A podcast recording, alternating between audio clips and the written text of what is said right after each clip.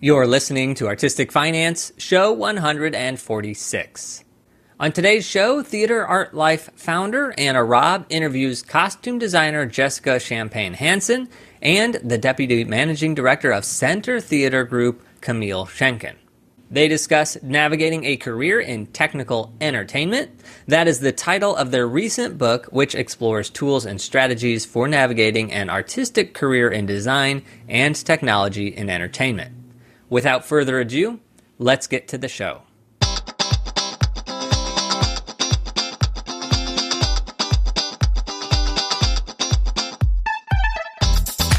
You are listening to Artistic Finance, where we help creatives learn about the business of show business.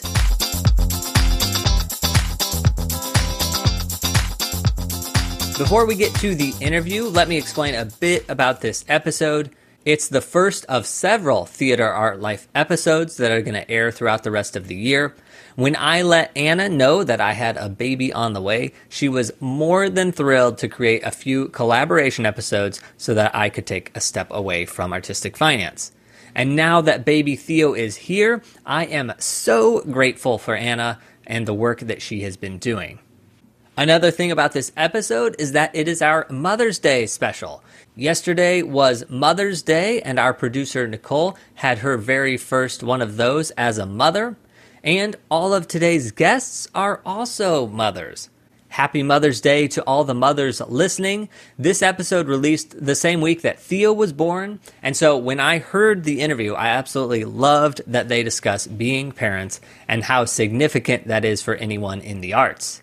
Yes, being a parent is a lot of work for anyone, but throw in a busy and freelance career, and it's an absolute miracle that entertainment folk can raise children. Now, without further ado, let's get to the show.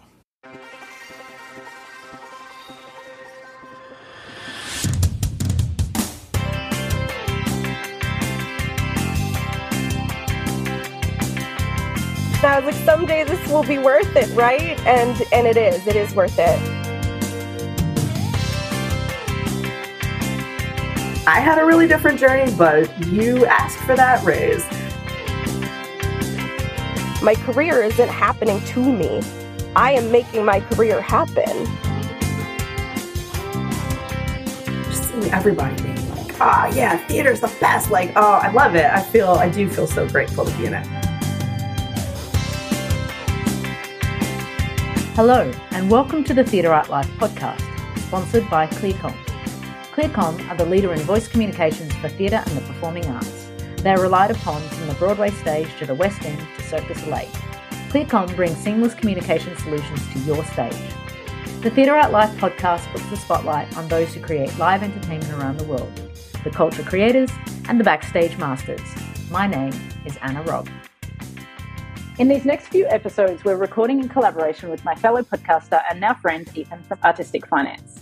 Today, we're talking with Camille Schenkkan and Jessica Champagne Hansen. Camille is the Deputy Managing Director for Center Theatre Group. Before moving into that position, she led workforce development and emerging artists programming at CTG starting in 2012. She is proud to teach in the Master of Arts Administration program at Goucher College, as well as the Department of Theatre and Dance at Cal State LA. She has served on the Advisory Board for Emerging Arts Leaders Los Angeles and the Program Committee for the California State Summer School for the Arts. Jessica is a Los Angeles-based costume designer and technician with credits in theatre, dance, film, television, commercials, theme parks, and corporate clients. She is a published author and her work has been featured in numerous theatre journals and books. Jessica is proud to be the head faculty and creator of the costume program at East Los Angeles College in the Theatre Arts Department. She is a member of IATSE, Local 829, and serves on the publication committee for USITT. Jessica received an MFA in costume design from the University of California, Irvine, and a BFA in costume design and technology from Emerson College. Camille and Jessica, welcome to the show. Thank you. Thank you so much. Happy to be here.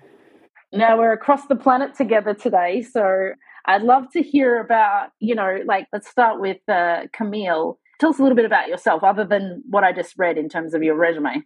Sure. Well, I'm a mom to two amazing little kiddos, which I always like to talk about because it's not the easiest thing to be parenting in the arts field.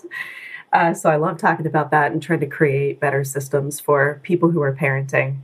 I come from a producing background and a fundraising background, and I've been with Center Theatre Group for about 11 years, and I love it so much. I love the people.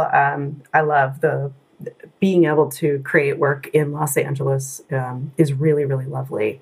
I'm super passionate about career development for people in theater and related fields. It's become something that has been a guiding force in my career, and I've done it differently in different jobs. But right now, I'm really lucky to be in a position where I get to do it really directly for the staff at CTG, where I can really think about what do people need to do their best work, what do people need to take the next step in their career, and that's really at the heart of all my practice in theater.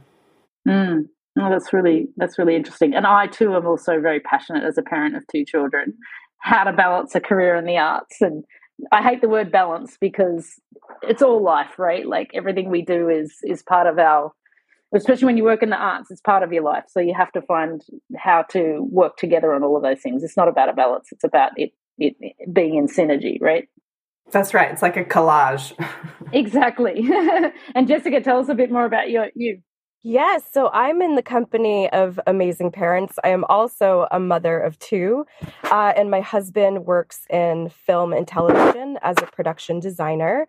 But I moved here to Los Angeles from Boston, Massachusetts, where I was born and raised. And I want to say that my career path, as exciting as it is, it's a little boring in the sense that when I was 10, I wanted to be a costume designer, and I went to college to be a costume designer. And then I got my master's in costume design. And so that's a little like on a straight path, but my career journey was actually very winding. And I avoided becoming a teacher because you avoid what you love and what you're supposed to do sometimes. And so then 13 years ago, I said, oh, I am supposed to be a teacher. So I am faculty at East LA College. I started the costume program there.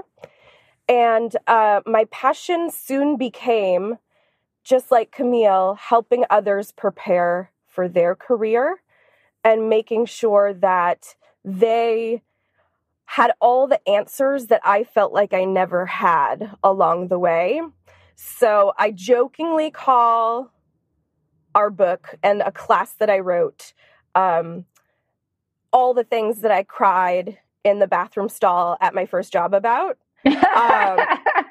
I love that. So, right. And I was like, someday this will be worth it. Right. And it is worth it. We were both so excited to share what we went through, and we're still going through, we fingers crossed, we still got a lot of career left. And so, yeah. That's lovely. So tell me, this is a really good point to launch off, because I think that a lot of the people that I've spoken to in my podcast over the years, and especially I think during the pandemic, it came up a lot, is that a lot of the educational roadmaps for the people in the arts don't involve a lot of the business of the business. And essentially when you come out, you are your own business. If you're freelancing, you need to know how to do your tax and your things. And I know when I did my course, which was eons ago, there was nothing on that. Is it there now? What are your thoughts on that?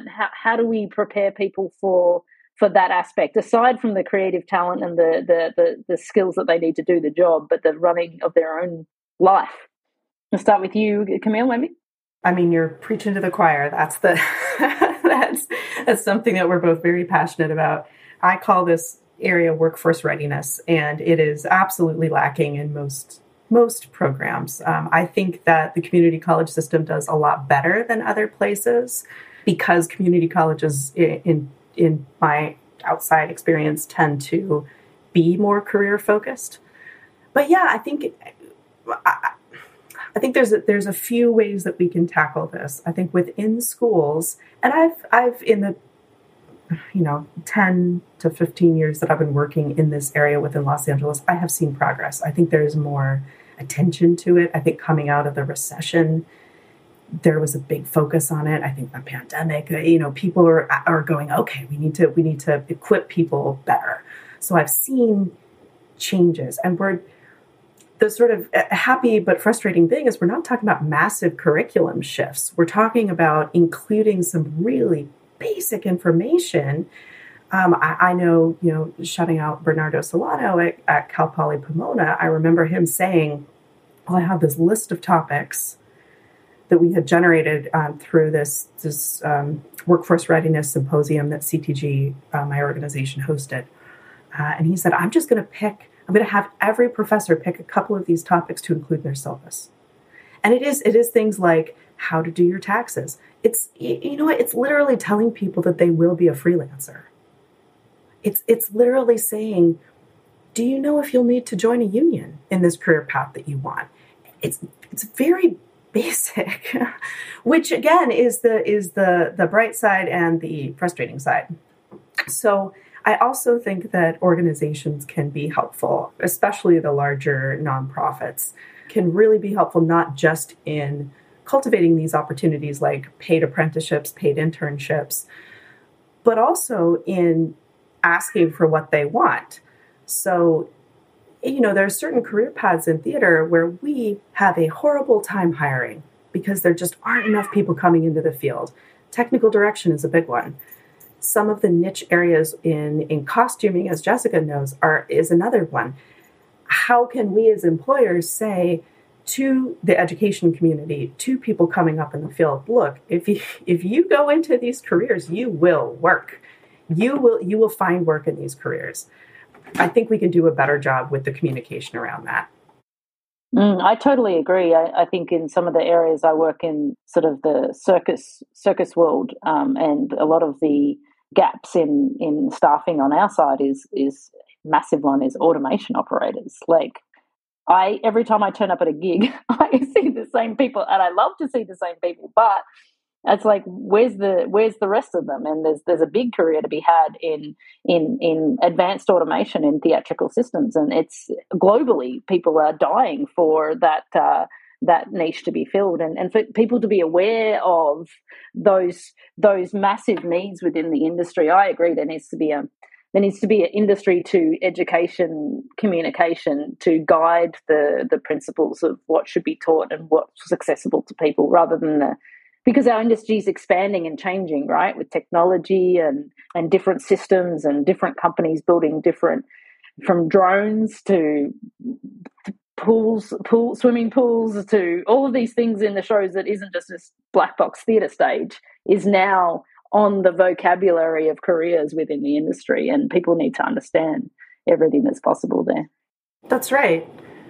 And on the administrative side, you know, there's careers like fundraising that you can get a whole undergraduate degree and nobody will say, did you know that there are all of these jobs on the back end that pay you a great wage, steady paycheck, they're not freelance positions, and you get to stay close to the art. You know, and a lot of those are 9-to-5 jobs or close to it. And it's just fascinating to me that we, you know, I got a theater degree and I had I maybe came out of that being able to name 10 jobs in theater, which is pretty normal. We've done research. That's right. Like an undergraduate, graduate programs are really no better. But then you look at the staff page of a large regional theater, and you know CTG has almost 200 employees. So it's like, how are we even saying there are possibilities here that you don't even know exist? And if you have intersectional interests like writing in theater or math in theater or marketing in theater, come on down, there's jobs for you. But, you know, just never, we stick to actor, director, playwright, right? And so few of the people who graduate with those degrees will still be doing that job in 5 years. And that's okay. That's normal. Like, let's normalize the expansion of your career post-graduation. Yeah. What's your thoughts, Jessica? The key really is the empowerment part of the puzzle. And it really does start in the classroom. And then folks like Camille are lifting it up even more in the industry and in the field. But it starts in the classroom. And I know in my personal experience, a lot of the information I was hungry for was a secret. I wanted to know how to do my taxes. Oh, it's hard. You know, okay, well, how do you network? Well, you just need to know a lot of people. I was like, but that didn't tell me how to do it. How do I do it? right? I can draw, I can sew, I can do all these things, but I need to know the right people. I need to navigate. And I didn't have those navigation skills. And that's what we need to talk about in the classroom. It might seem like, well, my role is to teach you the art, the craft. But I really think, and as Camille said, I really think the landscape is changing. We need to be empowered as faculty, as anyone in a training position, a mentoring opportunity, to give all that we know, right? Plant all the seeds, because you never know in someone's career when that seed, you're like, whoops, I've heard this, I need this, I'm going to dig back and pull that out. And it wasn't about the art and it wasn't about the craft, but it was about being empowered that I'm in charge. My career isn't happening to me. I am making my career happen. And there's a lot of leaders in education realizing that our role is so much more than teaching the skills. It's about mentorship, able to connect with students, able to see them through the different seasons of their careers. And taxes, knowing how to do them, that's a skill. How do I join the union and knowing how? That's a skill. All this information that was kept secret in the industry of, well, it's tough for us, so it's going to be tough for you. And I think we're finally shifting away from that idea that you have to learn the hard way because then you're tough enough, to be a part of it. That's not. And as somebody that works with students of all ages every day, that is not who they are. And so that's not where the industry is going, I can promise you. But the empowerment piece for Camille and I has always been really the most important part. We don't want to just tell you what to do. We want your toolkit to be so strong that you can figure it out when you need to on your own, knowing you have a team of people behind you always. No, that's amazing. It's so good that that's being woven into the fabric of what you're doing in the educational sector. I want to ask both of you, in your own personal journey, are you good with money yourself, and what was your journey since when you came out of your education through to where you are now? What was your learning curve? And again, we'll start with you, Camille. I love that question. So I... yeah, I'm waiting. It's going to be a funny story, I'm sure. No, it's just there is absolutely some. You ever giving somebody advice and then you're like, I should take this advice too. There's always a piece of that, right? I didn't grow up with a lot of money. I think I, like a lot of people in this country, grew up thinking that talking about money was not something that we did. It wasn't polite, right? It wasn't like, I had no idea how much my parents made, or just absolutely no concept of how money worked. And that was really hard to build that muscle, especially because, as we've been talking about, I was a theater major and an English major. Definitely no sort of financial life skills coming out of that. So I was in the category of people who were like afraid to look at my bank account for a long time. At the same time, I was starting to work in management for a small theater, and Circle X Theater. And then I was in graduate school for arts management, which did teach me. I did take financial accounting with the amazing Faith Ray Gowell, shouting her out.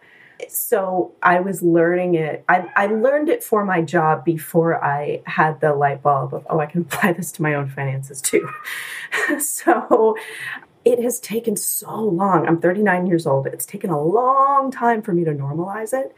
And what I try to practice is talking about money openly. I supervised the internship program at CTG for about 10 years. And I would tell them how much I made. I would tell them what the salary tiers are at CTG. I would, I think the more that we talk about money, the more that we get used to money as a tool. Money is, it doesn't have to be emotional. I hear students, especially a lot, going, either they're on the side of like, oh, I'm afraid of money, I don't like talking about money, or I hate money, all the way over to like, oh, I don't care about money. It's like, well, let's examine that. Money is a tool. So instead of talking about like, I don't care about money, let's talk about what you do care about. Do you care about travel? Do you want to have a family? Do you care about pets? Do you care, like, what are the things that you care about in your life? Because all of those things do take money. So let's, instead of inserting the emotion in it, let's look at what are the things that are important to me in my life. And that's where I've landed, and also not judging yourself for those things, and especially if they're different from other people's things.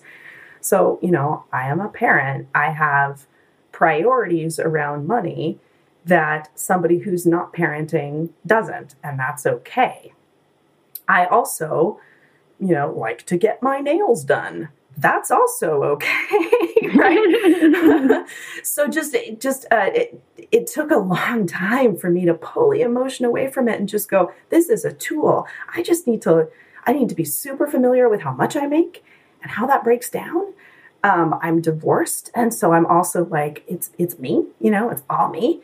So I need to know, and I need to not judge, and I need to be okay with the financial decisions that I'm making, without shaming myself or ignoring it. And that's a journey, but I think that we practice it every day, right? We practice normalizing it. There are a few things in that category. Mental health is another one for me. Like, let's talk about the way that that shows up in your daily life. So that's my, like, it's taken a while, but I still really love to say something very honest about personal finance, and just kind of see younger folks clock it or take note of like, okay, this is, it's okay. It's okay to talk about money in this way. Yeah. Thank you for sharing. I think there's definitely, you know, from Australia, I think as I'm from Australia and I've worked in the USA and I've worked in multiple countries, I've had the attitude towards money is very different from place to place. You know, you go to a job I'm currently based in Hong Kong. And the first thing you do if apply for your job, they'll say, how much do you get paid? That's the first question that they ask you because they want to know what the benchmark of how much they have to pay you more to get you to come over to the company.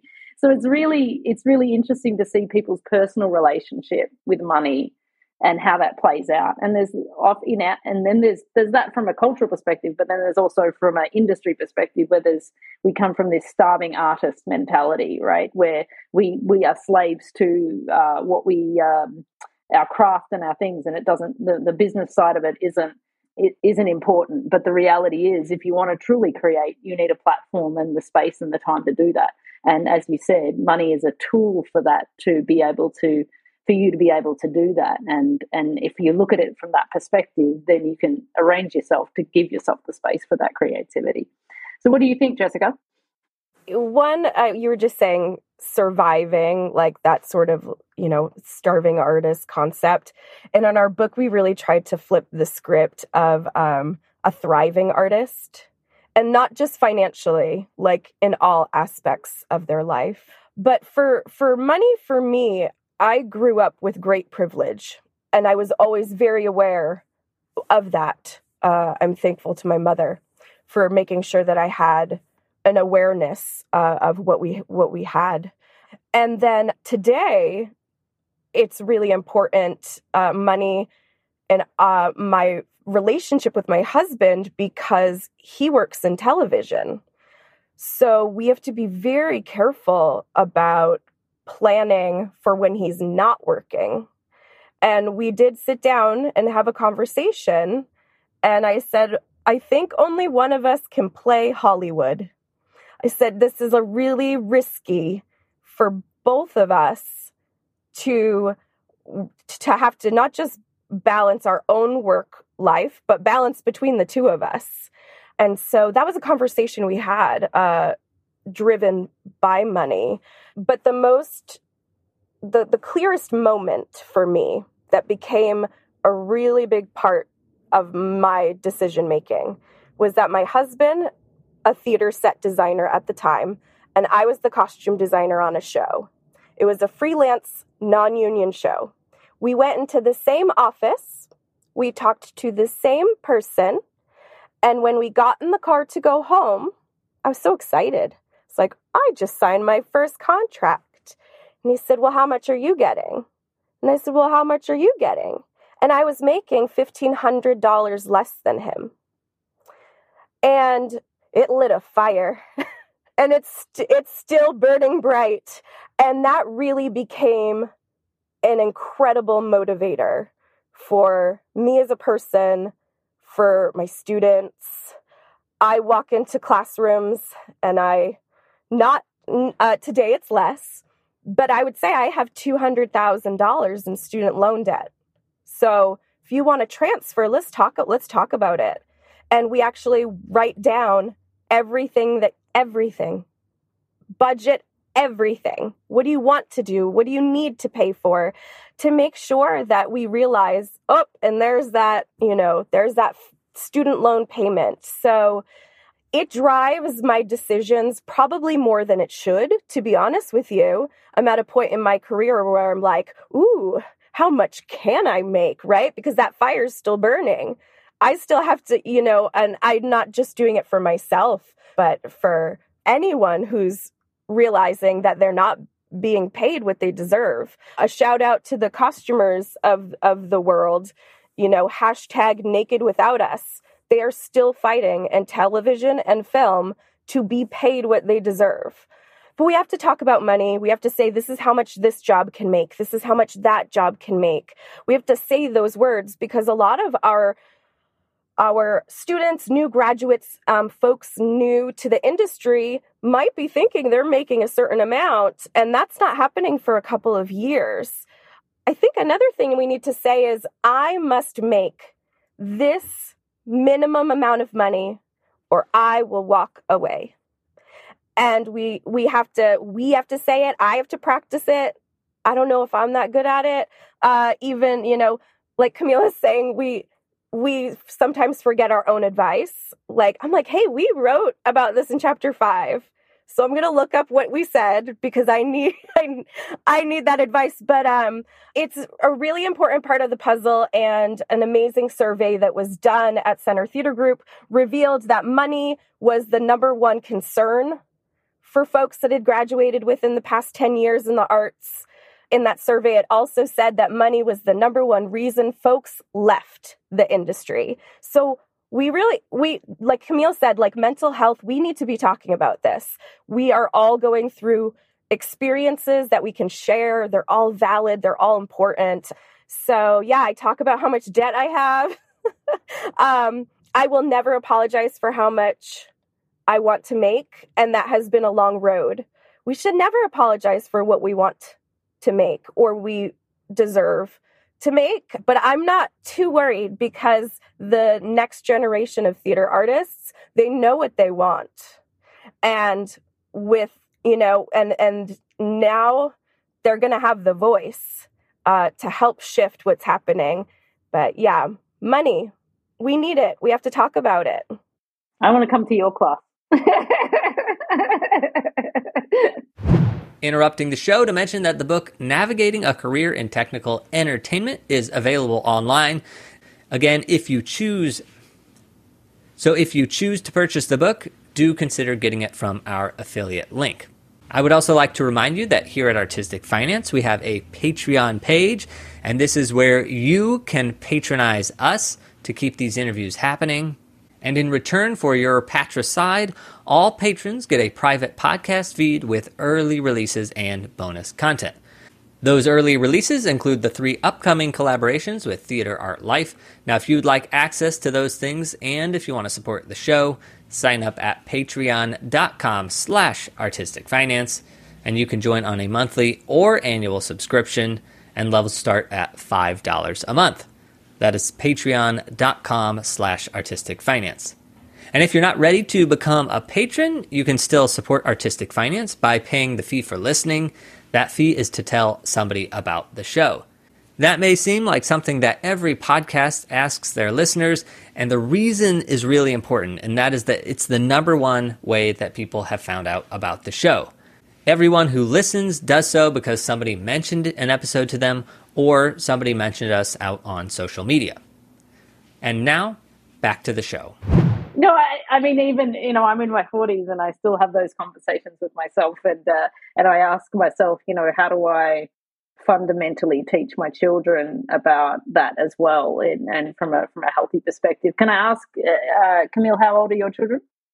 I have a 4-year-old and a 6.5-year-old, and we're already starting to talk about money. I mean, we talk about this is what it means. This is why we go to work. I think you were saying about this sort of martyrdom complex in theater. There's also a like, well, I'm just really lucky to be in the industry, and it is a generational thing because Jess is right. Gen Z is not here for that. It's delightful. I love it. But really, like this, yeah. We talk to them about like this is what money means. This is what it is, and that's a factor in planning your life. And that shouldn't be a secret thing or a dirty thing. Yeah, yeah. And you, Jessica, how old are your children? They are 9 and 6, and same. We talk about money. We didn't talk about it in my house. To the like dollar amounts. We talked about it in umbrella terms. But, the conversations we're having now is, Dad's show got canceled. So we're going to be living a little bit differently for a couple of months. Only a few, right? We're going to be fine.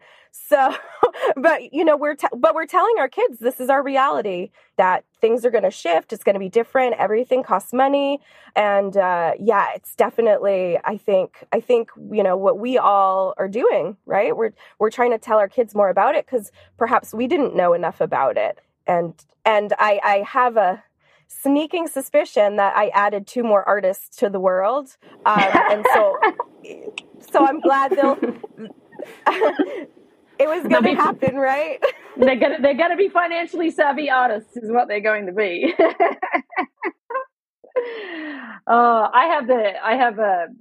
For me though, my daughter is 9 and my son is 12 and they're smart as hell. And it backfires.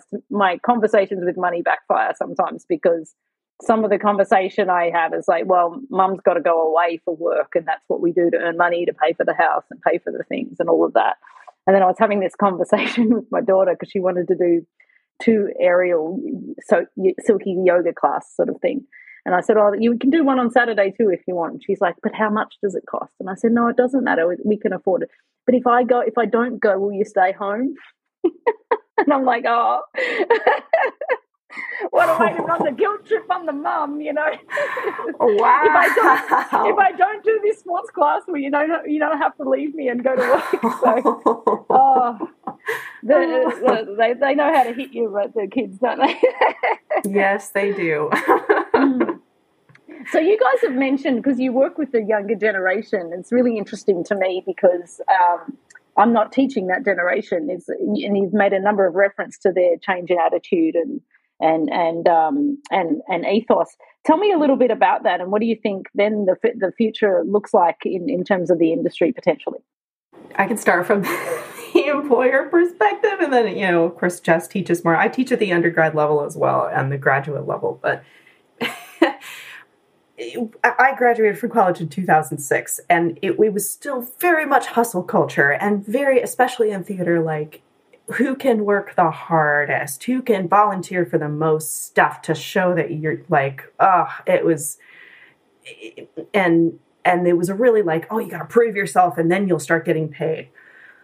This generation doesn't have that for the most part in a very healthy way. They're like, no, this is my labor, pay me, or I will take myself elsewhere. It's incredible. And, looking at the generational dynamics in the workforce, I think there's a lot of people so I'm like an elder millennial, or a cuspy between the next generation up. And it's funny to see the millennials be like, I'm a little irritated with you, but I'm also real proud of you. I had a really different journey, but you asked for that raise. I love it. I mean, I think it's really healthy and great. And, I'm always proud of them. I think I think it's related to mental health because they're much better at setting boundaries and saying and asking for that and expecting that in a healthy way and pushing for that in an industry that has been awful about respecting boundaries. So, this whole conversation is also related to equity, diversity, and inclusion and anti-racism, because I think that a lot of this is tied to social justice and who gets in the door and who has the privilege to work for free or work for very low wages. And I think there's much more of an awareness of equity in that generation that they're pushing for, regardless of their own identity, they're pushing for this is what's right. You know, it's not right to work people until they are exhausted and leave the field. It's not right. It's not sustainable. I love it. I think that it's a super positive change. It is one of the factors that's forcing a complete reassessment of what it looks like to have a sustainable theater arts model. It's amazing. Your thoughts, Jessica? Yeah, I echo what Camille said. There's so many moments. I'm of the same generation and very much a product of hustle culture still. And as I sit in a car doing a podcast before I have to run to something else, right? But there's so many times with my students, and I just want to put out there, as a community college teacher, my students are not all 18, 19, 20, and that's why I love my job. So when we say students, we need to make sure we remember that students of all ages, right? Like equity, just what Camille was saying, including age. And they'll say things to me, and I'm like, wow, I didn't know that was an option. Like, I say that to myself all the time. They're like, well, you know, that internship, I do like it, but it's so far away, and the gas money this and the this. And then I'm like, I didn't know that was an option to be that, you know, pragmatic about making the choice. Like, they said, come, I would have been like, yes, thank you. I won't mess up, you know? And they're like, well, let me think about how this affects me. And they are bold and they know what they want. The next generation of theater and entertainment artists at large. And the two things that I'm most impressed with and excited for is how multifaceted they all are.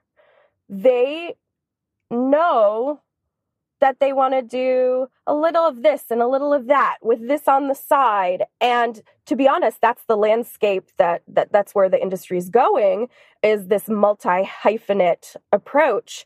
In my day, you were a costume and a scenic designer. What? Like, so many things, you know, and now, yeah. And so now there's this entrepreneurial spirit that is a part of everything that they do. It's a part of their career plan. They will, over and over, what do you want to do when you're done with your training? Which, by the way, training never ends. But, you know, what are you going to do when you're not with us anymore? And it always has something to do with my own business, my own brand, something with this entrepreneurial spirit, which is perfect because it's a business. At the end of the day, it is an art that we love that happens to be a business. And so they're probably more business ready as individuals because of that entrepreneurial spirit that they have in them. Mm. No, that's really good. It's good to hear. So there's two questions on the Theatre Art Life podcast we always ask. So I'm going to ask these questions of you, and it's a kind of more personal one. So I will start with you, Camille. What's the most favorite thing about your job or the industry? I imagine everybody says the people. It's often the response, yeah. But yeah. It's good. It's like every time we finish a podcast, it's like, it's the same thing. It's the same thing. I love theater people. I was just talking to somebody yesterday about how much I love the specialists, because in theater, we have a lot of really amazing specialists. And on all sides, on the administrative side, you've got people who are amazing grant writers. You have people who are like very, very specific data analysts in the marketing space. But everybody loves theater, and it's just so... We're doing Twilight Los Angeles by Anna Deavere Smith. It's the 30th anniversary production at Center Theatre Group, and we had an all-staff meeting yesterday. We spent 20 minutes talking about all of the stuff that all the different departments are doing around the show. Just seeing everybody being like, oh, yeah, theater's the best. Like, oh, I love it. I do feel so grateful to be in it. But, yeah, people. No, it's good. I was thinking about this the other day, and I say, like, I think one of the reasons is because theatre has to bring so many different skill sets around the table to do the one same common goal. And it's not the same as accounting firm or a legal firm. Like, they're all doing similar things, whereas here it's the lighting designer, the costume designer, the artist, the producer. And we all... And that diversity is fascinating, and to work as a team through that diversity is what I think is part of the reason that those people are so beautiful to work with. That's what I was sort of reflecting on the other day. We're doing a massively challenging project in Saudi Arabia here, and I often have to lean back on the fundamentals of the why, right? And and it comes down to that camaraderie as a team that gets us through every day, you know. And for you, Jessica? So I have many jobs other than teaching, and I am a costume designer, which I have such a passion for. I'm very, very lucky to work at the same theater consistently at the Gary Marshall Theater in Burbank. But as much as I love designing, really, truly my favorite part of my job is being a mentor. And my mentors are still a huge part of my life, Rafael Hayen and Madeline Kozlowski. I make all my decisions being like, what do you guys think? Is that good? And now that I've been a teacher for a long time, about 12, 13 years of teaching, and I've been a part of so many of my students' lives the whole time. Community college takes some folks 10 years. And so I have so much, we have so much invested together. And I'm like in the passenger seat, getting to watch like all these amazing things that they're accomplishing. And they always come back. Like they're always back in the shop, you know, telling us how they're doing, checking in.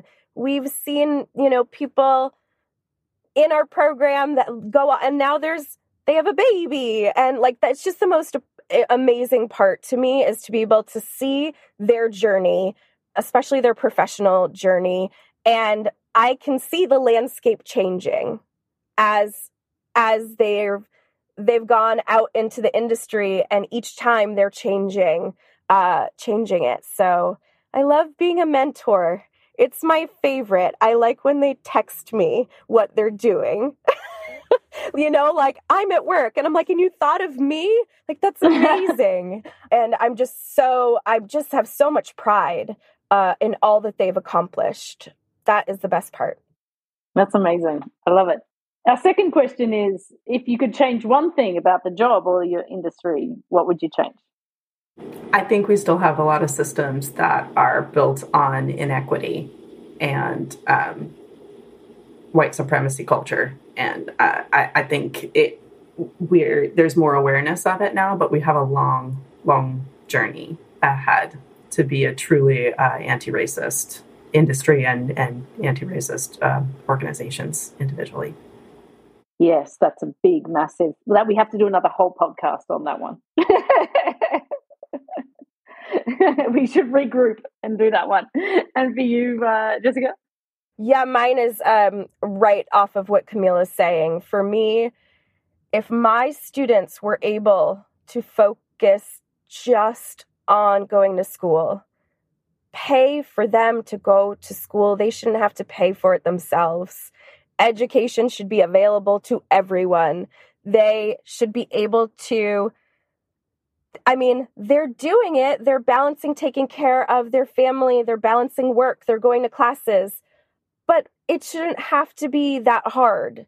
Everyone should be able to go to school, get the funding that they need from that school, have access to education. And I would change that hands down. Anytime there's a hurdle for a student, it's because they're juggling. Well, let's not make them juggle so much, right? Mine would be the same. Education, equal access for everyone to be in the classroom when they want for as long as they want. Wow. I'm going to try and circle back with you girls. I think we talked about that one next time because I don't want to leave it like that.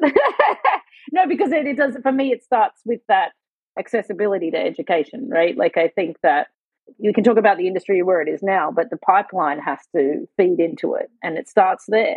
And until the pipeline allows for that, I remember somebody telling me in New York, and I don't live in the States, but it was the big kind of highlight for me. They said, Anna, like, if you're going to get an internship on Broadway, they're going to pay you a few $100 a week. And the only people that can go to those internships who are the people that have the wealth factor to be able to afford to live in New York City on a supplementary income that doesn't come from that internship, because you can't live on, you know, a few $100 a week in New York. So that automatically excludes a whole demographic of people that can never do that. And it really, I mean, it's just one example, but I always think about that example because I think about what are the other barriers that I don't see. I'm in a position now where I have to employ a lot of people, and when I send out a job application, I'm constantly looking at who are the people that are applying and what's their and what's their diversity. I've literally written to women and said, please apply for this job. I don't have any women in this pool of candidates that I have here, let alone ethnicities, right? And so it's a fundamental work for me, you know. And I did a podcast a long time ago with a group of Asian Americans, and they called me out on my BS because I said something about, you know, it's really hard, and they're like, but it's on you, Anna. You've got to do the work. And I constantly think about that for myself to try and what are my biases? What are my barriers? Where am I going to find those people? Because some of those people don't apply, so I have to do the work to find them, and that's a lot of work. And like culture takes time to change. You know, it's not something that I can snap my fingers and fix. But it's for me to talk with you guys from an educational sector. I feel it a lot of it. Breaking those barriers there starts a pipeline to allow that to happen. And I'm very, very passionate about that as well. So before we finish up, I'd like to just ask you guys, how do we find out, you know, how do we find you, connect with you, and where do we see your book so that people can reach out after this podcast and get to know more? Sure. Our book is available on the Routledge website. It's also on Amazon. Is called Navigating a Career in Technical Entertainment, Your Creative Career Guidebook. It's great for individuals. It's great for classrooms. We wrote it with that early career audience in mind. You can find me on LinkedIn. I'm the only person in the world with my name, Camille Schenkkan, that I know of. So yeah, please track me down, and I'm always happy to talk to folks. I'm on LinkedIn, and my online portfolio is J.C. Hansen Designs. And so you can message me through that. I'm also a teacher. My email's everywhere. You could just Google it, right? You can come to my office hours. We one thing that we're most excited about for the book that makes it different is the tone. We didn't write it in some like academic tone. It's just the two of us. Like, we went to coffee and we want to tell you a bunch of stuff, right? Already I'm using, you know, ridiculous words, but we want to tell you about the stuff we want, you know, so the tone of it is really approachable. We are so incredibly lucky that so many of our network colleagues wanted to add their own thoughts. So we have these amazing entries from folks all over the industry, from a cruise ship to touring to theme park, and just wonderful advice from just a huge group of wonderful mentors. And then we have worksheets in the book so that you can actually take the information and say, well, but what does that have to do with me? You know? And so I love a good reflection worksheet. So it's a way to really stop and put it in your perspective. And the idea is that it grows with you. You know, there's a chapter in the end that talks about shifting careers. And someone that read our book said, you know what, like, I really needed that right now. I've been in the industry for 20-something years, and I think it's time for a change. So it really, as we wrote it, we realized it was really meant for anyone in any part of their career. Yes. Come find us. We'd love to tell you more about it. We're online. Email us. Amazing. Well, Jessica, Camille, fellow mothers in the industry, it was really a pleasure to get to know you. And thank you so much for joining us today on the podcast. Thank you. Thank you. Theatre Art Life is a global media site for entertainment. Memberships start at only $38 per year. You can have unlimited access to our daily published articles, including entertainment news and the writings of active industry professionals, ensuring that you are always up to date on the global happenings in the world of entertainment. Become a part of the international entertainment community and join us now at www.theaterartlife.com. That's it for this week's episode. Thank you to Theatre Art Life for putting this together. My only takeaway is that I'm a big fan of Gen Z. I am so happy when an assistant tells me, Ethan, you are working for too low of pay. Or, I can't work with you, Ethan, because the pay just isn't enough. I'm taking notes and trying to take a page out of their book. Speaking of Gen Z, my assistant, Adrian Yoon, this week told me that I need to promote the Artistic Finance YouTube channel more. So, if you're listening and you haven't subscribed to Artistic Finance on YouTube, please do. There's a quick link in the show notes. Now, our YouTube page is just this. It's the podcast, but it's the video version. So if we ever have visual aids or you just want to see what we look like, go to YouTube and type in Artistic Finance. And actually, on the YouTube front, they have recently added podcasts to their channel or to their website. I'm not quite sure how it works, but all I know is that I have been uploading every single Artistic Finance episode into a playlist, and they recently said, hey, is that a podcast? And so I clicked, yes, it's a podcast, and now it is a podcast list.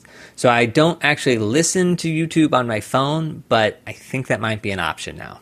Anyway, this podcast is available on YouTube, so please go and subscribe. And thank you, Adrian, for having me promote that. All right. Now, today I'm adding a new segment to the show called Dad Jokes. So as you all know, I'm a new father. Theo is 7 weeks old, which means I've been saying smashing, amazing, hilarious dad jokes for 7 weeks now. I'm going to leave you with a few today pulled from the internet, and they are on the theme of Mother's Day. What did the mother broom say to the baby broom? It's time to go to sweep. How did the panda open her Mother's Day card? With her bare hands. Why did the cookie cry? Because his mother was a wafer too long. That's it for today. Until next time, break a leg.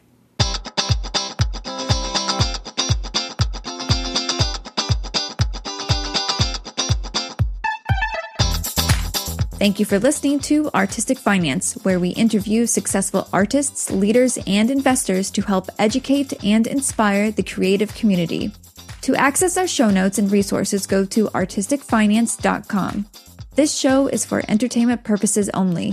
Before making any decision, consult a professional. This show is copyrighted by Artistic Finance. Written permission must be granted before syndication or rebroadcasting.